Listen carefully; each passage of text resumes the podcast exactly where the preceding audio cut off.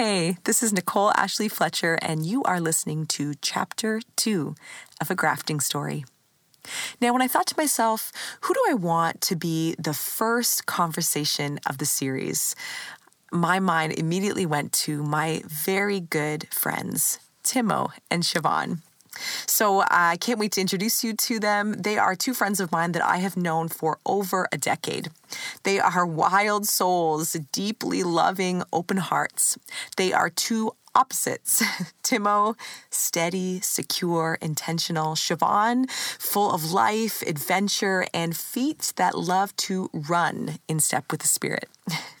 They are foster parents, they are adoptive parents, and they have and continue to open their home and their family to members of Siobhan's extended family and their son Paul's biological family. They truly are living a story of belonging. I got to sit down with them in their home in Hamilton, Ontario, and I got to say, this conversation is real. There are kids in the background, there are sounds of regular life. So, this conversation between three friends is something I wouldn't have had any other way. No curated sounds, just us. Now, I know you're going to be challenged by the perspective that they share, their bold faith in Jesus, and the sheer joy of living wide eyed and wild in love. Enjoy. Many of us see adoption simply as a way some choose to grow their family here on earth. But God sees adoption as our divine heritage how every person who claims Jesus as Savior and Lord becomes a member of the bloodline of heaven itself and becomes grafted into His family tree. So while this is the oldest story of all time, it's becoming new all over again for us. May it become so for you, too. I'm Nicole Ashley Fletcher. Welcome to a grafting story, a retelling of God's adopted family, and a new telling of ours. Hi, I'm Timo. And I'm Siobhan, and this is our grafting story. All right, friends, I'm so glad to be together with you. It's Valentine's Day. I, I, just ate a delicious sprinkled Valentine's I'm donut. not going to tell Polly you ate the sprinkled I know our children are watching TV upstairs, and there's dogs in the backyard, and we're in your beautiful house in, in Hamilton. Just so glad to be with you today. Thanks for coming. Yeah, I mean we've had a long we've had a long history together. It's uh-huh. kind of uh-huh. funny and strange to think that we lived together. It's like 18 years now. Oh man, yeah, so long. And then yeah, we lived together, and then like mm-hmm. years later, you gave me a new house, basically. So. So I tried. oh man. So I yeah, I mean there's so much that I want to talk about with you guys and I am amazed at what God has done in your lives over the last I mean over the last however long you've been married. When when was your wedding? 10 years. 9 years. Oh, 9 years. 9 years. I remember that wedding like this it was summer? yesterday. Yeah. Oh. Yeah. I count the one year engagement. Counting his time with me. Yeah, exactly. Bank that. Um, yeah, and God has brought you guys on a long adventure. It's been crazy. And I, I really, um, yeah, I mean, I love hearing about it, and I'm sure that it's like something that I know you've talked a lot about it, especially in the last couple years, as you've added to your family yeah. in many ways. I feel like but, we're an open book. yeah, yeah. I know. So why don't you just talk about like who you are, what you do, and what the last little while in your lives and families have been like? Yeah. So we have been married for nine years, together for ten and a bit. Um, we met Timo was still a student and I was working at Tyndale University. And we we met on a missions trip to going to Mexico. And on that trip we're so surprised just by our relationship and got home and three and a half four months later we were engaged knew like that yeah. that we would be married. Um and yeah fast forward like we now have Paul, who we're so excited just to share that story, who we adopted, who are foster parents. Um, we've been we fostered for four years, and we now live in Hamilton. We moved here. I never thought I would live in Hamilton. I told Timo right from the start, I will never move here. She fought it tooth and nail for four years. but our family is here. And so as we decided to grow our family and we just knew we wanted to be close to, to family. And so Timo's family was here when we moved here. My mm. family followed us here once we moved here. which Can't be away from great. you. Yeah. Hmm. You want to share more about What do you do for work? I work at McMaster University And ra- and raise Paul. and raise Paul, yep. Yeah. Wow. And have some side hustles. Yeah, you And then. Timo is I- a contractor. Yeah, I'm a general contractor and uh, a real estate agent. And a whole bunch of other little things on the side too. And everything that Siobhan asked you to do, basically. Yes, thank you, Pinterest. I'm a yes man husband. um, so tell me a little bit about, because I think, uh, I mean, uh, uh, your family growing process kind of started in a different way than you'd expected. Yeah, so we our first kind of introduction to family per se was through fostering and we feel like most of our life is just kind of moments that come up all of a sudden. And so from For- meeting each other Yeah, and anytime that something blindsides us, us, we know it's the Lord. So Wow. Yeah, we just so- go with it. from our relationship and getting married. And so Zach was um, just a huge surprise for us. We we were not thinking of fostering, and Zach um, is an autistic teenager, and so he was 13 when we started the process, and we never in our kind of sane minds were like, yeah, for sure, like we want to foster, and specifically an autistic teenager. Uh, but my sister, I have a twin sister, Not just autistic, nonverbal autistic. yeah. And so I have a twin sister who has worked at Christian Horizons and group homes. You know her very well, got to live with her also. Um, and she just, Zach's situation, just things were happening in their home. And she knew that he was to need to be fostered. He had been in a foster home for just a brief two week period that went terribly. And um, it was someone that really didn't necessarily think through the logistics of having a nonverbal autistic teenager. And she, on Christmas Eve, decided she didn't want to foster him anymore and brought him brought him back as if he was a gift to exchange and it just that whole process was really tough on him and so after Alicia saw that happen, she came home to us and said, "How? What would you think of fostering Zach?" And we had met him once or twice. She would often bring the kids in her home. All of them were nonverbal autistic kids, and she would bring them over to our house to just play. Sometimes in the mm. backyard or see the dogs. So we had met him a few times, but not a lot. And she asked me first. I was working from home at the time, and so she thought, I don't know. Apparently, she thought I had all the time in the world. And I don't know what You're she a good thought. candidate for this. Alicia has a big heart. She doesn't often think through the logistics. of That's what you're there for. Yeah. yeah. So she came home and she said, like, why don't you, would you consider fostering Zach? And we had not been married that long, maybe for three years or so. And um, I did not think Timo was open to fostering at the time. And so I just kind of, I actually got really mad at her and I yelled at her and I was like, why would you ask me? Because now I feel guilty that we can't do this. And I'm like, I was like, we're not in a place to, like, we just moved here to this house in Milton. You just moved in with us. Like, we are not in a life I didn't place even really it. have much Timo of a job. wasn't working at the time. He had just graduated and was doing like odd jobs here and there, but wasn't working full time. And so it did not seem like the time to start fostering. We Um, asked our family, and they said we're we were ill prepared, and that it was a terrible idea. So, but Alicia, what happened first was Alicia went behind my back and asked Timo if he, like, after I said no very clearly, she went and asked Timo, and she did not tell Timo that I had already said no. It's mm, like, Testing the water, like a little kid. Well, and normally I would be the one who's like OCD about the house being tidy and wouldn't want anything out of place or hmm. But for whatever reason, the Lord had opened Timo's heart and he said yes to her. He said, seems like a good idea. And so when Alicia asked Timo, I had been I think I just business. didn't have a good reason not to. Like, We had a four bedroom house and we had space and we weren't really He wasn't working much, at the so I I guess so.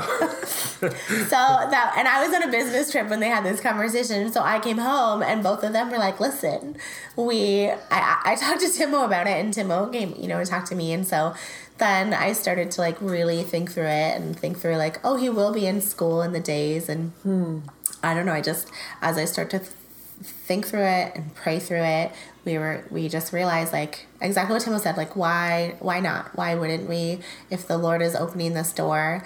So then we went to CAS and started that process. So we were like a very unique situation in that we went to CAS saying like we know this child is um, gonna be like you're looking for foster homes for him and we would like to foster this child specifically and because he was a teenage or teenager with special needs they actually like fast tracked our process Wow. so we we filled out our application with CAS and started our pride training two and a half weeks later, which you know Yeah. is not the norm. Um, and so we went through our pride training. We did our pride training uh, together at the same time as our home study, which doesn't usually happen. Um, and they just kind of rushed through that process. And so we were like, oh, like this is going to happen fast. Uh, but then because of just some different behaviors and things that Zach had from transitioning from that first move, um, they saw him just kind of slide back in behaviors two or three years worth of progress that they had made. He had kind of slid back. So they said, we can't transition him right now. Just wait. And so we That wait should have been a warning sign. we waited we waited for a year and a half i think. And at the end of our pride they had said like you know you, it could be a long time before you hear from us. So we just kept on waiting. And then probably a year a Yeah, year to a year and a half somewhere in there we um we were like maybe we should call CAS it's like and so we called them and it turns out they had mixed up our file or lost our file. Oh. And one person had thought that we had adopted a baby and so had closed it, but that was not the case nor the situation. And so then they reopened, and Zach was finally in a place where he was ready to transition. And so, because of his special needs, we transitioned him into our home over almost months. almost six months. So Wow. it was like just really quick visits at the beginning and then him coming to our house and then eventually getting to stay overnight. And so we were really lucky that the transition went really smoothly and um he by the end it was just like he slept over one night. We said, Do you want to stay? He said, Yes. We said, Do you want to stay? And he said, Yes. And then finally, we did like a social story to explain what No, we're I think to first make. he asked to paint his room. Oh, yeah, that's that's- true. that he was ready to stay. Yeah, he had pick, he picked out paint colors in a magazine and kept, it was like a pink mm. bedroom. Like he was ready to have his own color. And so that was like the beginning of our story with Zach. And I think what we learned through that is like you don't always feel like you're ready. You don't always feel prepared. Outside people like our family who said you're not ready. Mm. You I like, mean, don't if we're being this. honest with ourselves, we weren't prepared Yeah. no. at all. Because we were we were so young like But that shouldn't stop you from doing something. Just I mean, it's that age You're never old thing gonna of be like you, prepared. you're never going to be prepared for anything. I mean, I th- I thought about that even before Reagan and thinking like, what do I? kn- I don't know anything about this. Like, there's no possible way I can be prepared for this. Yeah, So that's it's like it's it's that and uh, you know multiplied. Yeah, and God just kind of teaches you as you go, and and there is grace, and things were not perfect for sure, and Yeah. um, but what we saw in the very beginning of that transition was like how excited Zach was to have a home, and for him to just like the anxiety levels in him. So he did things like paced a lot in his group home, and he Right. came to us, and he used to he paced a lot at the beginning, and then like stopped pacing and Wow. settled and like just all of those things and we just realized like that home setting was so different than institutional living for him and That's right. um one of the most special things I ever remember was the first year. Um, I guess w- did we get Zach in the fall? yeah Yeah, so we got him in the fall. So by the next summer, we our family had a trailer in Gananoque uh, in Thousand Islands, and they had a couple of sea-doos that we all shared. And Zach was like, he went from this like super quiet, anxious, like reserved thirteen-year-old to this like fourteen-year-old that wanted to spend all day on the sea-doos, and he would just scream at the top of his lungs, like. He loved it. Spent all summer in the water. Would just like he'd sing all the time. And Yeah, it was fun. Well, one of the things that, like, as you're talking about that, that it just reminds me of because um, your sister Alicia Yeah. lived with you, lives with you, Yeah. and Yes. so she was she came initially for a little bit and then we were like okay well you'll stay with us the first year that we transition zach Yeah. and then she never left why would she?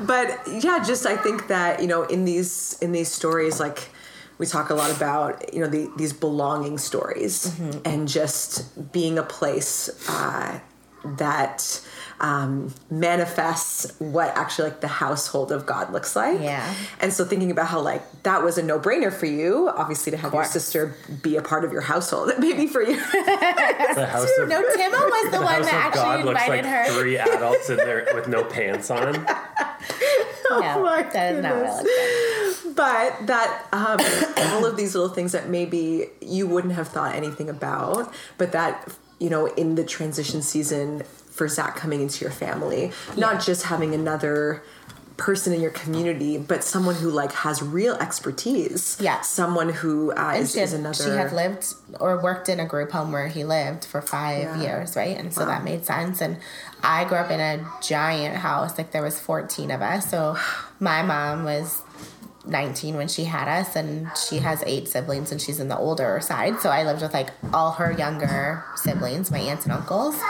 And then like my cousins moved in at one point, and my my second cousins, like my grandma's sister, moved in at another point, and so we just grew up in this house where there was just always like the idea that if there was room in the house, people could be in it. And so like even when my when my aunt moved in, it was her and her three kids and they she had life things and she needed somewhere to stay and so it was. My grandma's like well we can make a room in the basement and we can make this into space. And so and like when my granny was sick and she needed to come live with us it was my grandpa's mom so my great grandma. Um my grandma was like, well, we'll have to, we can rearrange the kitchen and close this off and it can be a bedroom. And so I just have grown up very much like in this space that if there is room in your house, you, you can find space and build community. And Timo grew up, his parents um, training missionaries and same thing. Like there was just a ton of people in your house and they really had the same attitude. And so we've always been very much like that. We lived by ourselves for the first year of our marriage. Well, by ourselves. We had several friends that needed places to stay for a couple months. So It was they- pretty boring. Even on our honeymoon, like three days in, we're like, so yeah, I don't, Wouldn't I it be don't know nice if I, if people were here with us? I don't know if I know like a more outgoing person than you. Yeah. So um, Yeah, we both love people around, and Yeah.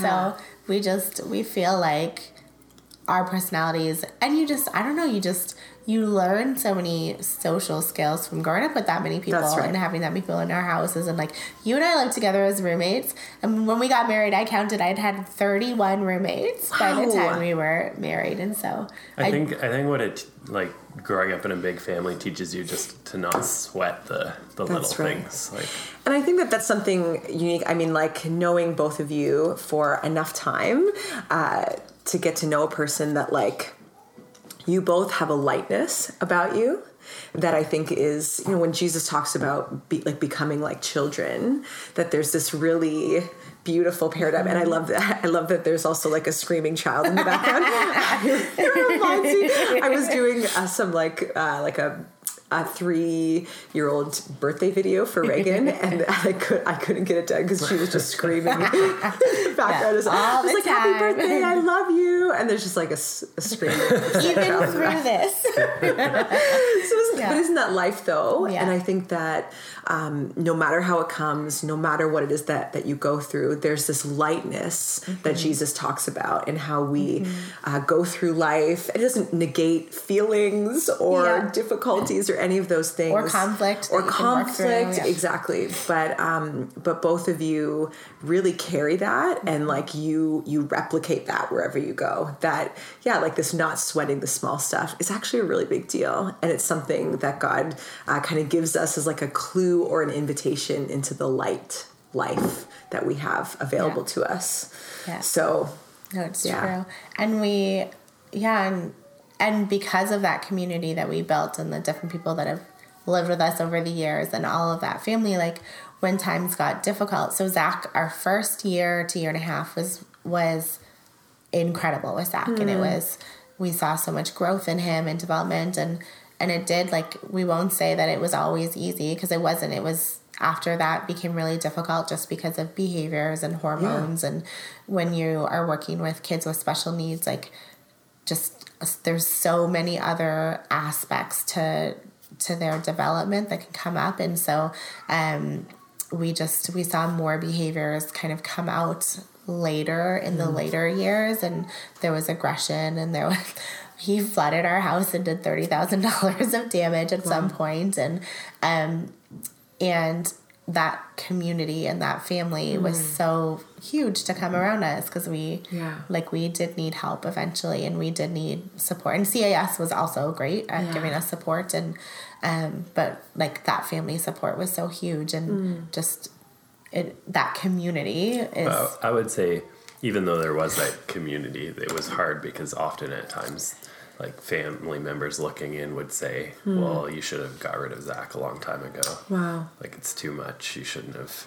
But we really felt that we, were weren't still done. doing the right thing, and and we weren't done with him being part of our family, and wow yeah, it was a, a weird dynamic of both support, but also yeah And we like we recognize that comes out of their love of us. course. Like your family looks in and they say, "Well, why are you putting yourselves through Mm. this?" And the thing that we really talked through is if he was our biological child, no one would have ever said, "That's too hard, just give up." Like Wow. and so we just really felt like in his situation, he didn't have a biological family that was willing to fight for him to be in the right space and fight for him to to to grow in the way he he deserved, right? And I think everyone, whatever capacity it looks like, like everyone deserves a family and a family that loves them and supports them. And so we were kind of able to walk through that. And in the end, it was best for us and best for Zach to be in a group home. And that transition was really difficult for us. It happened sooner than we thought. We thought we would have him at least till he was 21 to 22 kind of age. Um, and it happened on his 18th birthday. And and I think that's the thing is when you're parenting with fostering, you go into it recognizing that like you don't get to make all of the sole decisions and it's a it's a process of parenting with his biological family. It's a process of parenting with us. Zach was a crown ward, so it was a little bit different, but it, Um, it forces you to trust God with the plan because you, you don't determine the plan. You have no control. You barely have any say, even though you live with the child day in and day out, and you know them the best, and you feel that you want what's best for them. You just have to trust that God has it in control because yeah Yeah, and so for us, it came to a point that CAS said like, no, he's eighteen, and and for different reasons, we need him to be in a group home now. Um, and so actually, it wasn't CAS because another agency takes takes like uh, control after special needs people turn eighteen, and so um, yeah, so we had to kind of let control and and when I think for me, like one of the things when we started fostering is what will that look like at the end? And what will and that's a big fear that a lot of people go into fostering right. and they think like what if they leave and how will i feel? And and like we cried and it was hard and it, it was a hard probably three to six months of transitioning him and and watching it be difficult for him to transition and Yeah. you know it wasn't the best way to do it per se we didn't but it wasn't our say and we still get to see him on the weekends and hmm. continue that relationship and give him that family but what we saw was that god kind of walked us through that and we wouldn't trade it for what we know for the family it gave him during that time That's right. right and so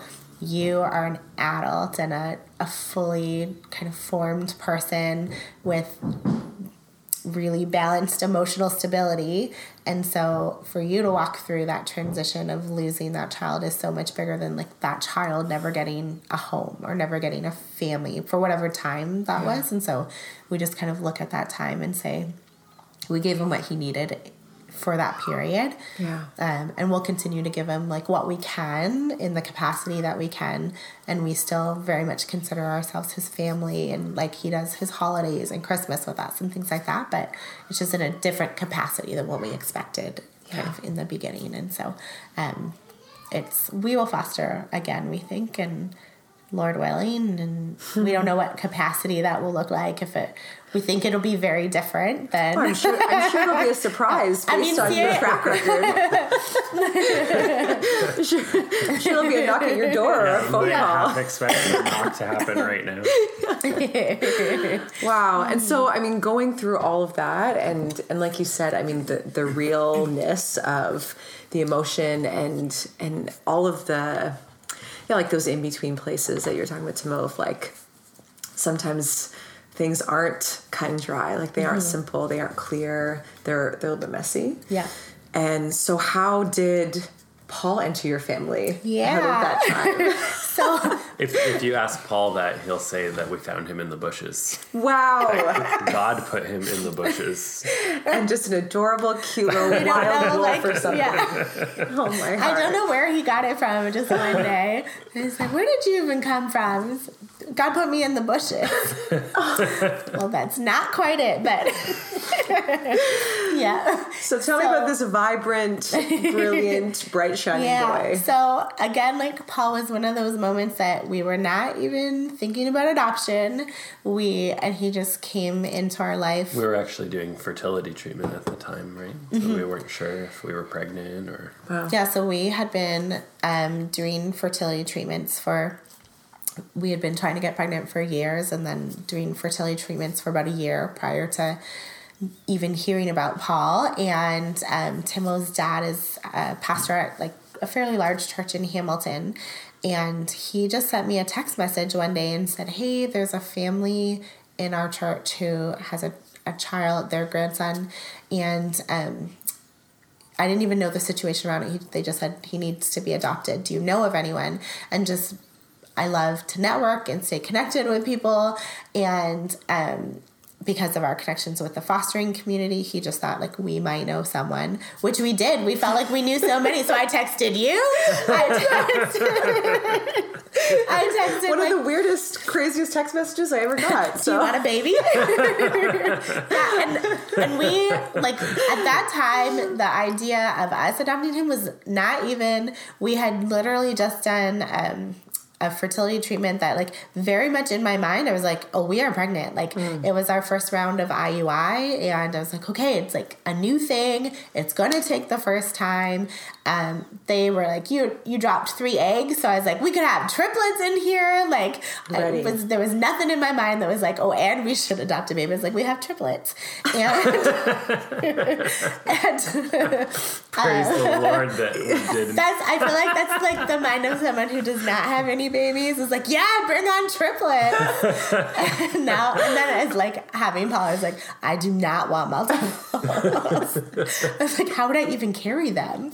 But so it just it wasn't even on our minds and we just connected with all these families and over that time what was happening in Paul's life was that um, he was going to become a crown ward quite quickly. So we knew what whoever it was, it had to happen like pretty fast. Mm-hmm. And so just no one was working out. Like you guys didn't have your pride training done, and other families didn't have their home studies. And then we found out that his biological mom would prefer him to stay in Hamilton, and so then that became a piece.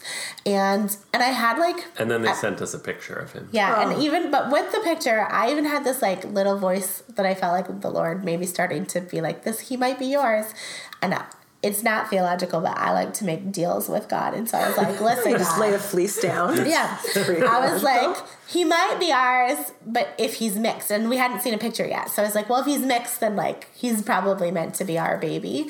And because we're a mixed couple, those of you who are listening and can't see us. And um, I'm the white one. so I, I got his picture, and he's like very, like blonde hair, blue eyes, very white. And I was like, well, not my baby. Wow. And um, I And sent I the saw it and I was like, definitely my baby. yeah so that was kind of just the the beginnings of as all of these other families didn't work out and then we found out we were not pregnant and Timo saw this picture and he was like, Well, maybe he's ours. I was like, I just, I don't know. I just feel like fertility is where the Lord has directed us and this is what's going to bring a baby into our lives.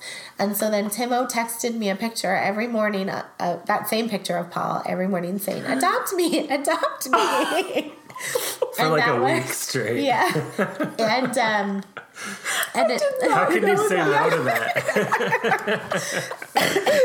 it was payback for all the times she put uh, get engaged or proposed to Siobhan in my calendar. it's we true when we when we were dating I used to steal his phone and like schedule in proposal suggested proposal time. I just know nobody like you guys.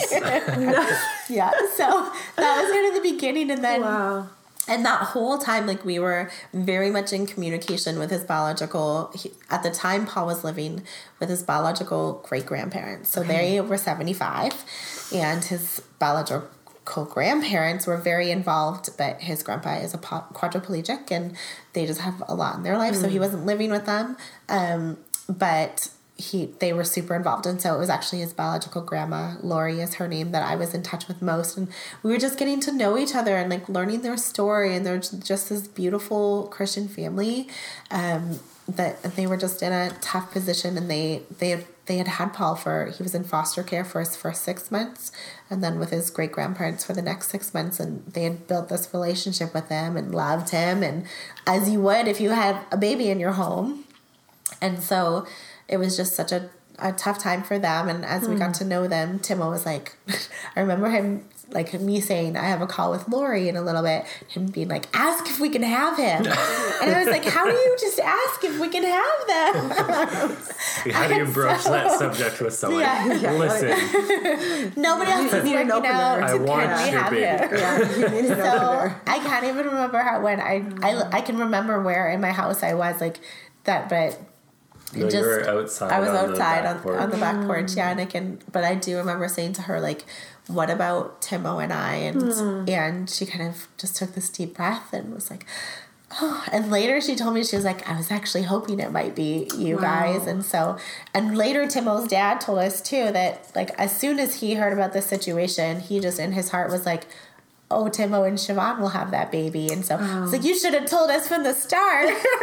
What a sneaky dude. Do you know anyone who might want Yeah, it was worth the trip around. Yeah. so we just started that conversation with them and um, it was really in faith because we even though we fostered there were still some things with our home study we had to do and so we had I don't we just started that conversation I started phoning we he was with Hamilton CAS and we had fostered with PLCAS so we had to work interagency wise and um, We did not have nine months to prepare. no. So he was, this was in August. Um, and so we like called CAS and we got, they were like, we can't do anything in time. You have to update your home study. We can't do that in time. So I was like, they were like, it won't work. I was like, well, I'm gonna keep on trying. so I phoned like every private home study person, and they all had these six month waits, and they were like, "We won't be able Wow. to update your home study for adoption." And then finally, I found this one woman in Brantford that was like, I was like, I need it done within mm. three and a half weeks, and she was like, "Oh, I can." Be there in two days. And so she came and updated our home study. And so it just was like all these little God moments of like doors that needed to be open. And in the CAS kept being like, I don't know. And I was like, mm-hmm. we'll keep on trying. And so then we hadn't even met Paul at that time. And finally, his biological family was like, you should probably come over and meet him. And so we went They over. very they very much like guided us through the process. Like when we look back, like each step that we needed to take. Like when they're like, you should probably start calling yourselves mom and dad now. Like all these things Yeah. that we just were hesitant, unsure of. They just Yeah, because just everything was so up in the air, and we just kind of marched through being knowing that God had opened this door, to saying, mm. "Well, if He's opened it, and if it's meant to be, it will happen." And so we met him, and Paul from the very first day we met him, like he crawled right on our my lap and played with Timo and laughed, and and then I felt like in that moment I was like, "Oh, you're ours!" Like it just was this. And so we started doing visits, and even those were just those were by just the grace of his biological family. CAS was like, slow down. like, we don't know if this is for sure. And all of us who are all of faith were like, no, like, it'll be. And yeah, it is. And so we just, and we had an immediate connection with his biological grandparents and great grandparents. And, um, it just was like it's been a really beautiful relationship and mm. and so we met him in August and by September they were graciously letting us take him like almost 50% of the time and so we had him overnight and from the very first overnight that he was with us he slept through the night and just like we that connection But talk grew about ill prepared fast. We didn't even know how to lay him down. Like we had a, Yeah, the pla- we had a playpen set up. I carried him upstairs, We had a and then. I was gonna put him to bed, and I was like, I don't know how to put a kid to bed. like, Do you does he lay them on face their down? back, Does he get side? blankets? Does he, we're like, Like, oh no, Googling I'm gonna kill him on day one. we just were googling everything and we had like nothing like that crib literally we had borrowed from a family or a family friend gave us like the day before he ha- came over for the first night and um Siobhan just- couldn't even sleep in the room with us. I had I slept in the room with Paul, and Siobhan slept in a different room because she couldn't handle. Oh i couldn't fall asleep. the whole time i was like what if he stops breathing? And i just didn't sleep all night. So yeah. It it just was everything was like so quick and so and then by november. And it's funny because at the time because it's such a big life thing it felt like and because there was so much uncertainty like it felt like it was taking forever. But now when i look back i was like oh like within two weeks we had him half time. And then or two weeks of kind of saying like yes we're very interested in adopting him So he was with us. eleven months, right? he was a year Just a year when. yeah, and um, and then by November, November twentieth was like when he uh, when he moved in with us. So we got like legal custody for him to move us in with us, and like even that because we just have been involved with CS for so long, like we know things can go quite slow sometimes, and so. We went to court that morning hoping that the judge would say he could stay, come and move in with us. But we just assumed that like, then if the judge gave the order, it would be like a couple of weeks. Yeah. And little did we know. So I had taken like the morning off work and I was like, I'll go back to work in the afternoon. We'll have an order either way. And that the the rule with it is once custody um, assignments are done in court, it has to happen that day. And so his social worker was like, uh, so and I'll he be had by to in have, two hours. yeah, and it had to be a it had to be a social worker that drove him from one place to the next. And so yeah, she was like, "Well, I'll bring him this afternoon." I was like, "Better call my boss and tell her I'm not coming in." And so it was like, Taking and Timo had to work, and so I was just home with him that afternoon. I was like, "We have a baby!" Like it was just so quick, and but even that, like the relationship that we have with his biological family we like we laughed because CS was like, well, a social worker has to drop him off, and so but we were like, well, we're all going out for lunch after this, like, and so we went like we went out as a big family with Timo's family, and I think my mom was there, Paul's great grandparents and grandparents, and hmm. so everyone's there for lunch, and we're like, okay, well, we had to go and separate so the social worker could pick him up and then drive him to us. it was just so funny. So and then he moved in with us, like, and it just. It was And you were home with him for a period of time. so I had just started a new job in September, and so I did not. And when I applied and took the job, we hadn't even heard of him. Like this is how quick everything happened, and so I was like, I don't think I can. I've been here for two weeks. I don't think I can say thanks. I'm gonna go on my mat leave now. Especially like when you adopt, and it's not even like they hired a pregnant person, and they're like, oh yeah, she's taking leave. And so I wanted to stay there for six months until my probation was done. So Timo was actually home with with Paul, and then luckily my mom had got laid off, which was like not great for her, but it was great for us. Anyone who's had kids knows that, like, up until maybe like one and a half, Oh yeah. life's golden. Yep. So I got that time. Yeah, Timo got from. so Timo had him from uh, was off for the six for six to eight months, and my mom like was around to help a lot, which was really great. Like she and Paul have this super special relationship, and she was around so much too. To the point that at one point I remember saying like, "Mom, you can't spend so much time with him because like he has to bond with us, Right, yeah. And he has to, he has to see us as his Good old parents. grandmas, right? And so, but we were so thankful for that. And then I, at around when he was about a year and a half, then I took um, that time off, and I was off with him for for a year and a half, which was like just this really great time and challenging time. And it was a weird time to take mat leave because he was 18 months, and so I was like, oh, all the things that you think you're gonna do on mat leave, like with your baby till they're a year. And but then she fun. like regularly complained about how difficult it was. I was like, I don't know what you're talking about. He was perfect for me. Yeah, because you had my mom and all the grandmas. When Timo was off with them, they're like, "Oh, Timo needs so much help. How can we jump in and take him?" And like, "Oh, Siobhan's got him." No, uh, the grandparents helped a ton when I had him too. But yeah, it was so different. But we like because he came to us at a year, he came sleeping through the night. So we joked that we were like, it's kind of this golden thing that we went into toddlerhood not sleep deprived because Wow. he was already sleeping through the night and um, And he's a fairly high energy boy, so we're pretty thankful that we had sleep. yeah, he's on the go all of the time. And so we just I don't know, one of the things that we like learned through that or is that sometimes people will say like, "Oh, you missed out on his whole first year." Hmm. I just I feel like in any situation, you can always choose to say like, "Oh, this is what I missed out on."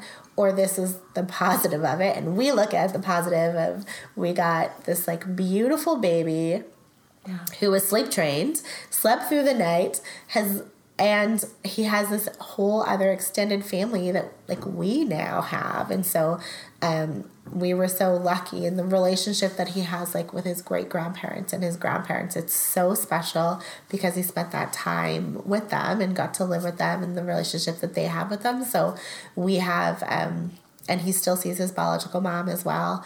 Um and for us we feel like part of what made his attachment to us a little bit easier is that he's been so lucky to never have a relationship end. And so even his foster mom who had him the first six months and she's this beautiful Christian family.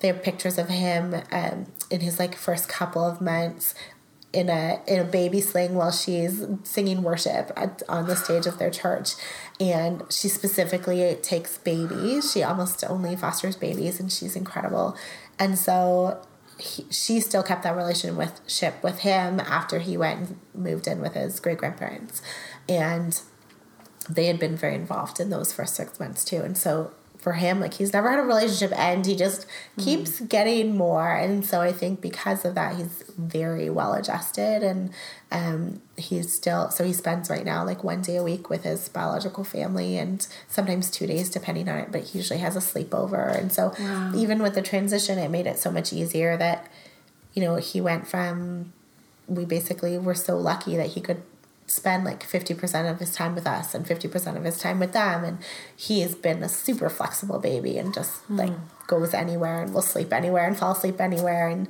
um pretty much wakes up and he's like what am i doing today mama because like adorable. he spends right now he's spending one day a week with like he does one day a week with his biological family and one day a week with timo's mom and one day a week with my mom and then daycare um, as well. And so just every morning, what am I doing today? Who am I gonna go see? And so he's he's been so lucky to just have like so many people love into his life, and and that made for us the transition much easier also, and much less all of a sudden Wow. which was helpful and and they his biological grandparents were so supportive and because everything was all of a sudden like and I just started this new job and Timo does renos and he had a client on the go at the beginning and so we're you know and we didn't know. Like you can't plan on daycare when you don't know when you're going to get this baby and and so they were gracious and took him a lot of days a week when we first got him and I think that made the transition much easier too and Yeah. it's just been really really great. I mean, I've loved watching you guys uh, parent and be a family, and uh, yeah, and Timo, even in the in the summer when we got some time to spend together, as you were tearing apart my house and putting it back together, um, and just some of the interesting conversations at that time. And so, talk a little bit about just even some of those. I mean, you alluded to some of those conversations with Zach, and just kind of it's always, and no matter where you are, people will always have things to say, and there will Yes. always be ideas of what you are versus what you are. Yeah. And um, so, I mean, you talked like you you mentioned it briefly. You're a mixed race couple. Uh, Paul is not mixed. Yeah. How do all of those things fit in? Like, what like what have been some encounters that you've had that have offered you opportunities to share a little bit about what God has taught you and allowed you to become as you've been in this I, process? I feel like a good a good backstory to to any of these other stories is the fact that when we had talked about adopting early on when we were married, I was against it, like dead set against it. I was like, I don't think that I can love another kid that's not my own. Interesting. And I looked at it very much that if you don't birth the- the child, it's not your child. Hmm. And Zach started, I think, to change our perspective on that. Like we were, we I think we just realized maybe And it's those thoughts that made me initially say no to fostering because I was like, well, Timo will not be on board. yeah, Yeah, had this you- conversation you, you start to think that that maybe being a parent is not what we think it is in the hmm. traditional sense and being a family is not what we think it is. And hmm. uh, and now having fostered and adopted i i can't possibly imagine that there's any difference in how much hmm. you can love a child that's birthed from you or not birthed from you. And that's something that, like, as we share our adoption story, and sometimes I'm hesitant to tell people, like, we were going through fertility because I think often people assume adoption is for those who can't have their own biological kids, and we don't know what's in store in hmm. terms of how God might grow our family in the future. But we really look at it now as we were so lucky that we weren't able to have kids in those specific few years that we were trying because then like the door was open mm-hmm. that we could have Paul. Yeah. And we truly feel like he was literally knit together in somebody else's womb for us. Like and people who spend time with us and to spend time with him, like They can't they're believe like, that he's How not, is he like, not genetically yours? like he is. He looks so much like Timo. His personality is so much like me. He It's like, a little Siobhan when I watch him like, run around and converse with other people. yeah.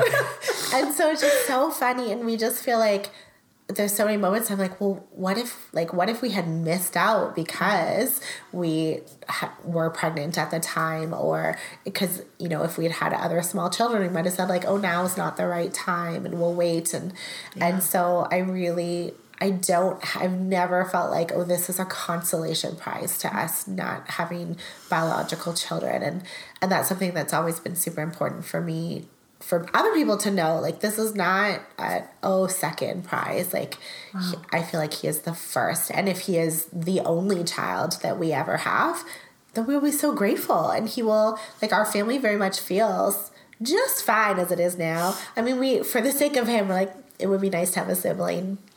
We grew up with siblings. And um but we just like for what we need we're like no he is perfect for us. And sometimes we joke we're like someone who has like our genetic quirks like might turn out not quite for us. And so and maybe the lord was doing us a favor. I think I think of sometimes it's good to go out of the gene pool. We, Ryan and I used to always pray when I um, when I was pregnant that like oh dear God would she, would she get the best of both of us? exactly right and like But I, but I think that what the picture that I have of you always is, um, I mean, like both of you are are people with your hands open. And I think to understand, I mean, like scripture says, like, God is the one who knits you together.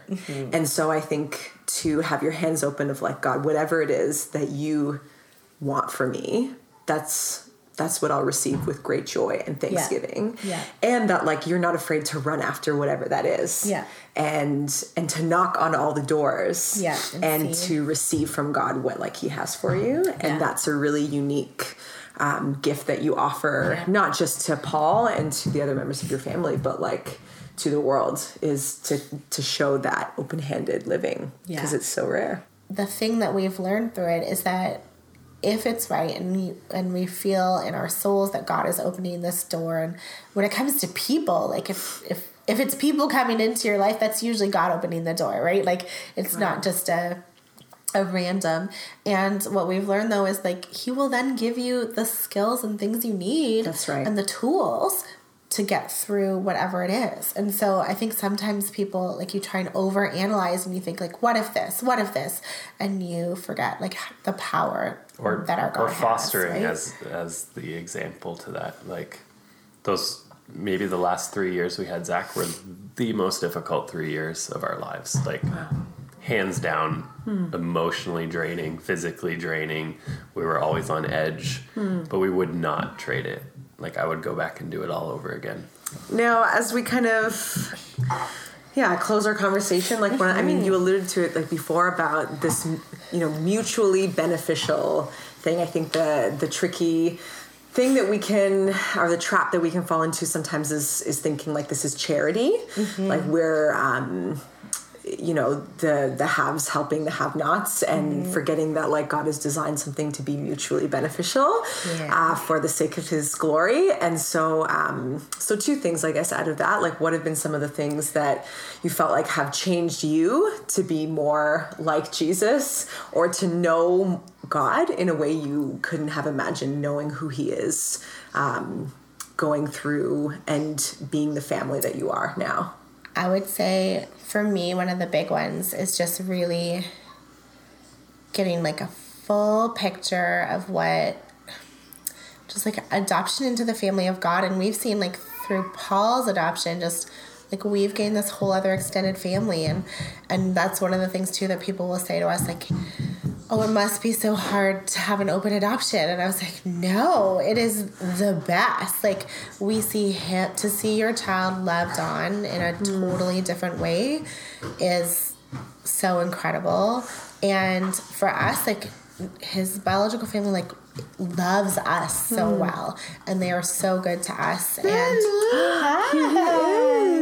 uh, Your phone. it's upstairs on my bed.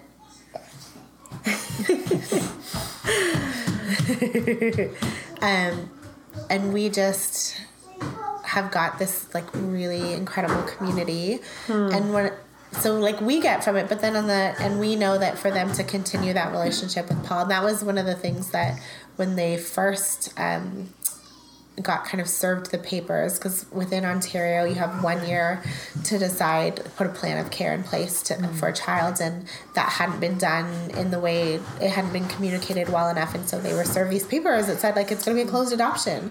And so oh. they may not have known where he ended up or they may not have known like anything. He could have mm. moved in with a family and then that be the end of the relationship.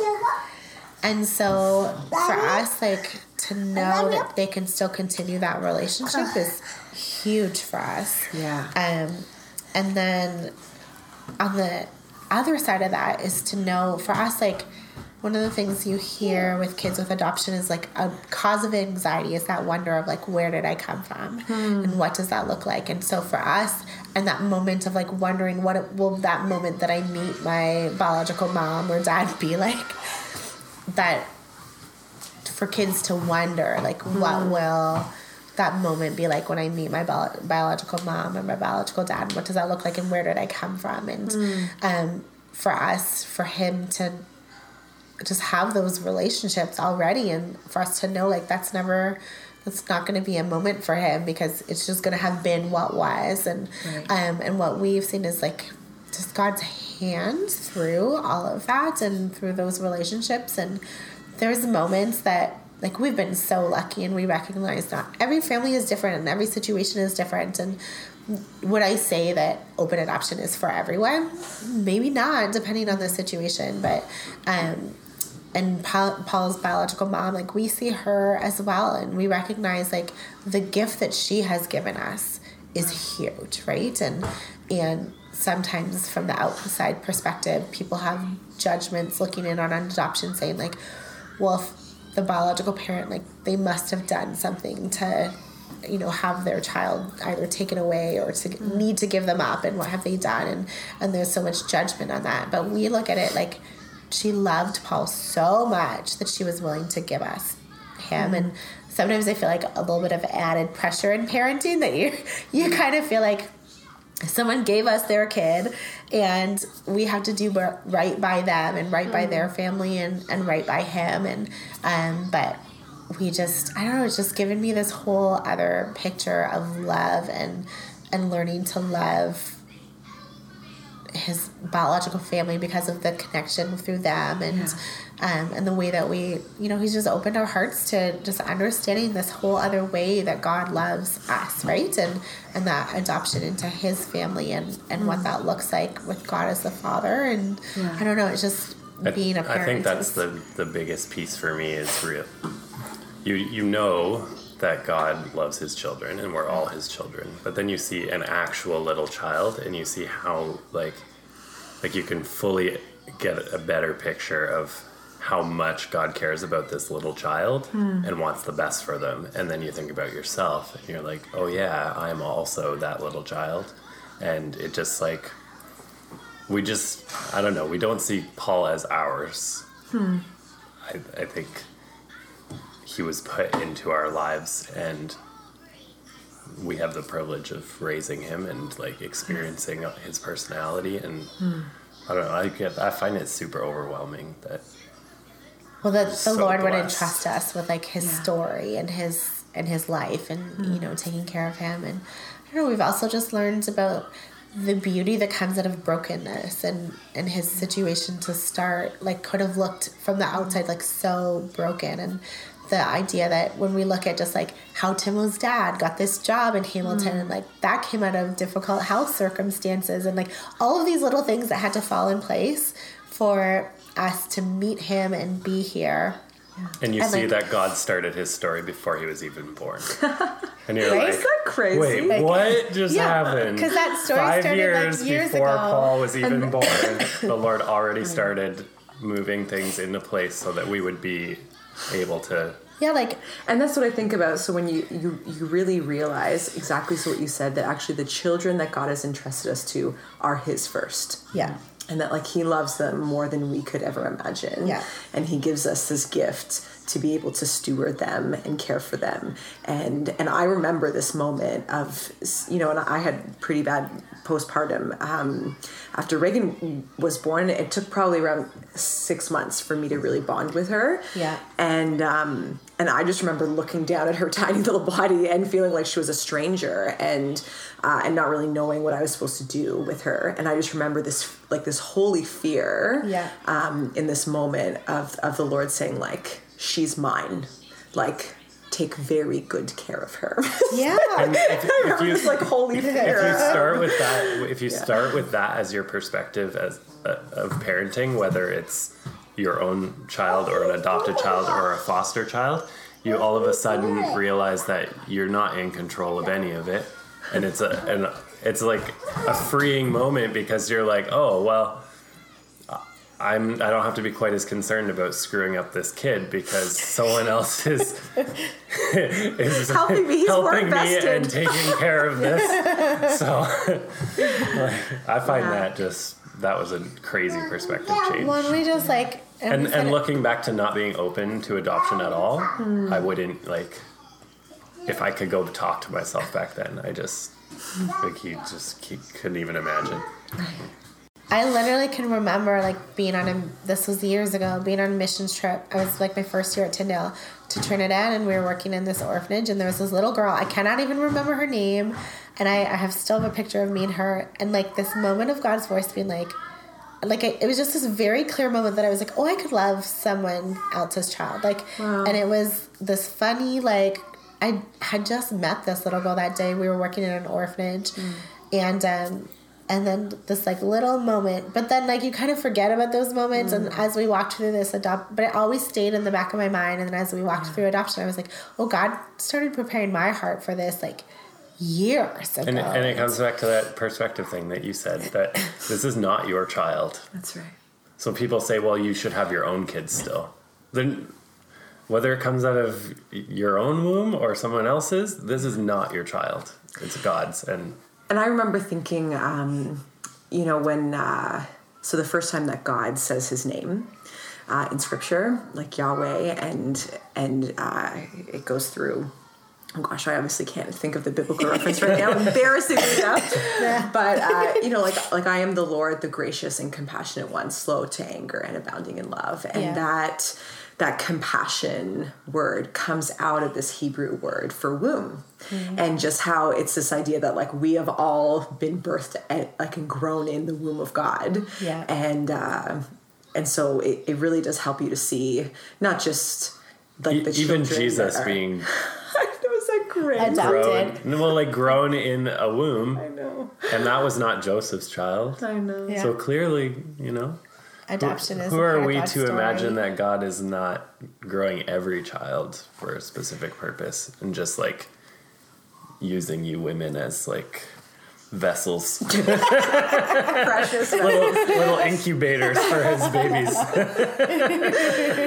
and just what you said before about you know so what you said before about um just this like this this brokenness picture of of um of what's possible out of that and and i know for me like you know coming to faith at 18 and realizing like that's me. Like that you could take my broken like I, life and I don't know, not knowing God and probably being I don't know whatever it is that I was um, that like you would want me? Like that you would want me and want to like transform my life? Yeah. And and give me like name and a new inheritance and a new seat at the table and like all of these things that I didn't deserve because like my story could have been so different Yeah. if like God hadn't taken me in. Yeah. And so um And that was something Yeah. so important for Paul, like through the adoption and through the way we did court papers and the way we did um, his mom's like giving up her legal rights, even the the way everything was worded, it was so important for us to for him if at any point he ever looks back to know like he was always wanted.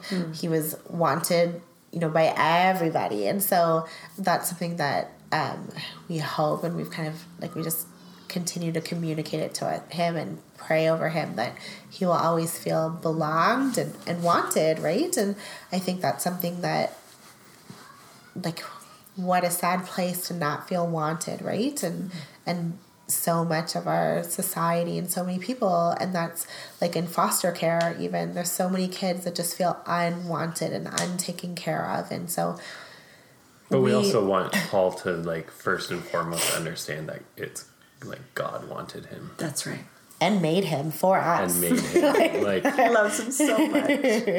yeah Well, let me um, let me pray for you and your family, if I could. I just yeah, I'm so thankful. Thank you for your open handedness. Uh, it, it as we're having this conversation, it's just um, yeah, it's like inspiring me. And I think like, oh man, we're so excited we are for just in the beginning of this process, and I think like I have no idea what God has planned for us. You think you know? it's like the best kind though right don't. like you just yeah. Nikki shows up next year with seven children. a whole family I reject that fantasy. All those best laid plans about staying in your house till your kids are gone. Turns out we're buying, a, we're buying a farm, guys. you never know right Don't tempt oh, God. Yeah, exactly. oh man. Well, let's pray.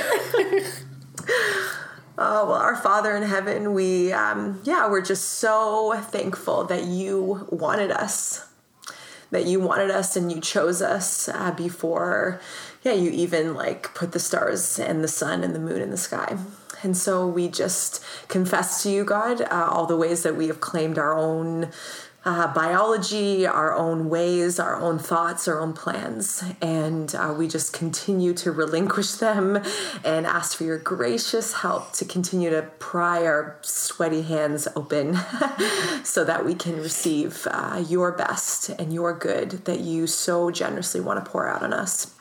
And so I just thank you for my friends, uh, for Timo and Siobhan. I thank you for their open handedness and I thank you that you have been with them uh, in all the moments that they uh, have recognized your presence and power and strength with them, and in all the ways, God, that they won't see or know about this side of heaven.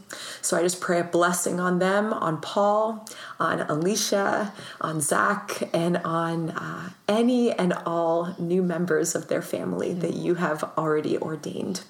Uh, before they had their eyes open so I just pray that you would continue to be with them and continue to make your glory and your love, the love of the Father, uh, the call and the sacrifice of Jesus Christ and the power and life of the Holy Spirit alive in them manifest on earth as it is in heaven. In Jesus' name, amen. If you can imagine it, they are even more fun than they sound. Well, I was so glad I got to sit down with my friends. Uh, you know, we just could have talked forever, uh, laughed and cried about all kinds of things. And there was so much in that conversation. I hope, you know, you took one or two or three things. Uh, you know, the Holy Spirit has a way of kind of uh, pointing out that one or those two things that uh, God really wants to speak to you about. And so I hope that as you listen today, that you take that and you reflect on it and just really ask God about what it is that He has next for you. I know that there are a few things in that conversation uh, that I have to think about now, too.